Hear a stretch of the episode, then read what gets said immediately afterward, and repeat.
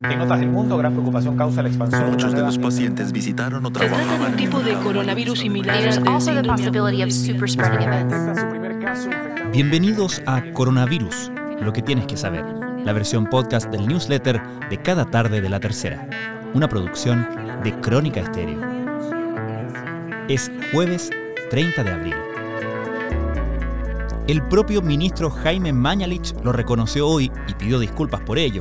El cambio de criterio establecido ayer por el Ministerio de Salud en cuanto a informar por separado los casos sintomáticos y asintomáticos de coronavirus causó confusión. Por eso, el MinSal debió corregir su decisión inicial y mantener a todos por igual en la lista de casos confirmados que diariamente se entrega en la conferencia de prensa, que ya se ha convertido en un ritual. Sin embargo, incluso si uno decidiera no incorporar el cambio y solo contar los casos con síntomas, las noticias de hoy no fueron alentadoras.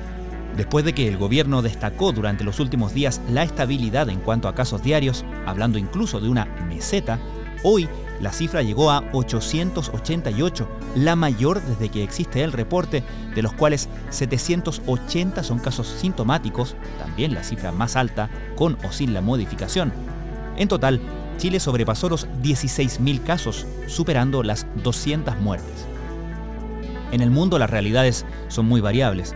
Brasil ve cómo su situación empeora y con ello la posición de su presidente, Jair Bolsonaro.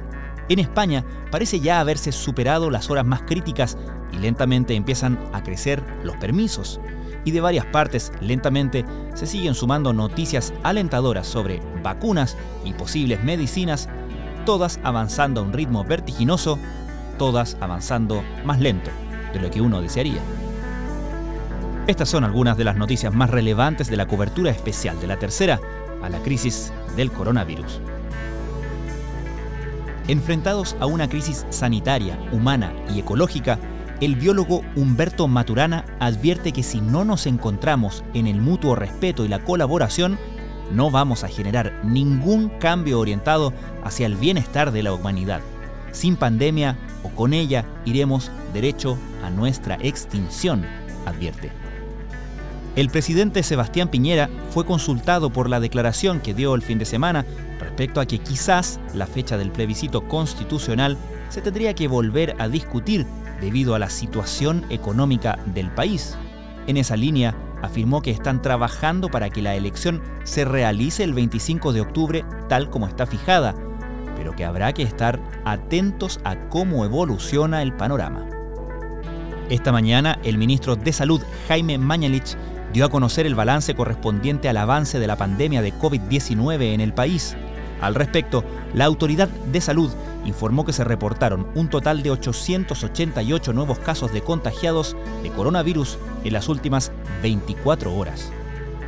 El desglose de esta cifra, indicó, corresponde a que 780 son personas que presentaron síntomas y 108 son aquellos que no presentaron síntomas, pero que tras un examen de PCR fueron detectados con el virus. La cifra más alta de casos hasta ahora había sido el 25 y 28 de abril, con 552 casos, aunque en ese entonces no se sumaban los asintomáticos.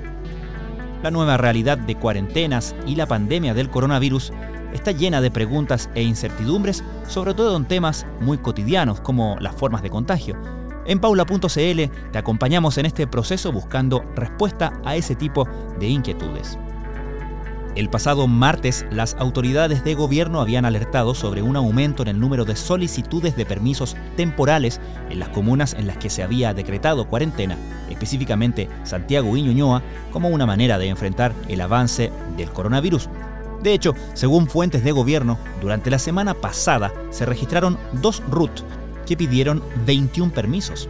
Y hoy, la subsecretaria de Prevención del Delito, Catherine Martorell, dio cuenta de las nuevas reglas que regirán para transitar en comunas con la medida y hacia comunas que están con esa medida de confinamiento. La conclusión parece ser unánime. El fútbol ya no será igual. El impacto del coronavirus en el deporte más popular está siendo y será notoria. Desde el acostumbrarse a un retorno a puertas cerradas, a la disminución del poder económico de los clubes porque la caja no será tan suculenta, Apuntando al mismo sentido, la valoración de mercado de los futbolistas también ha cambiado. Así lo da a entender el portal Transfer Market, especializado en estas materias, que elaboró un informe a raíz de la situación excepcional que atraviesa el fútbol. Plantea un recorte general de un 20% en los valores de mercado, mientras que los futbolistas nacidos desde 1998 caen en un 10%. En total, esto significa una caída mundial de 9.220 millones de euros. Un video muestra a bomberos amenazando a la gente con lanzarles agua si no respetan el distanciamiento social. Revisa la veracidad de esta información y otras en el fact-checking diario de la tercera. Esto fue Coronavirus, lo que tienes que saber, la versión podcast del newsletter de cada tarde de la tercera. La redacción es de Sebastián Rivas, la producción de Crónica Estéreo, cada mañana de lunes a viernes con un capítulo dedicado a un tema en profundidad y en su contexto.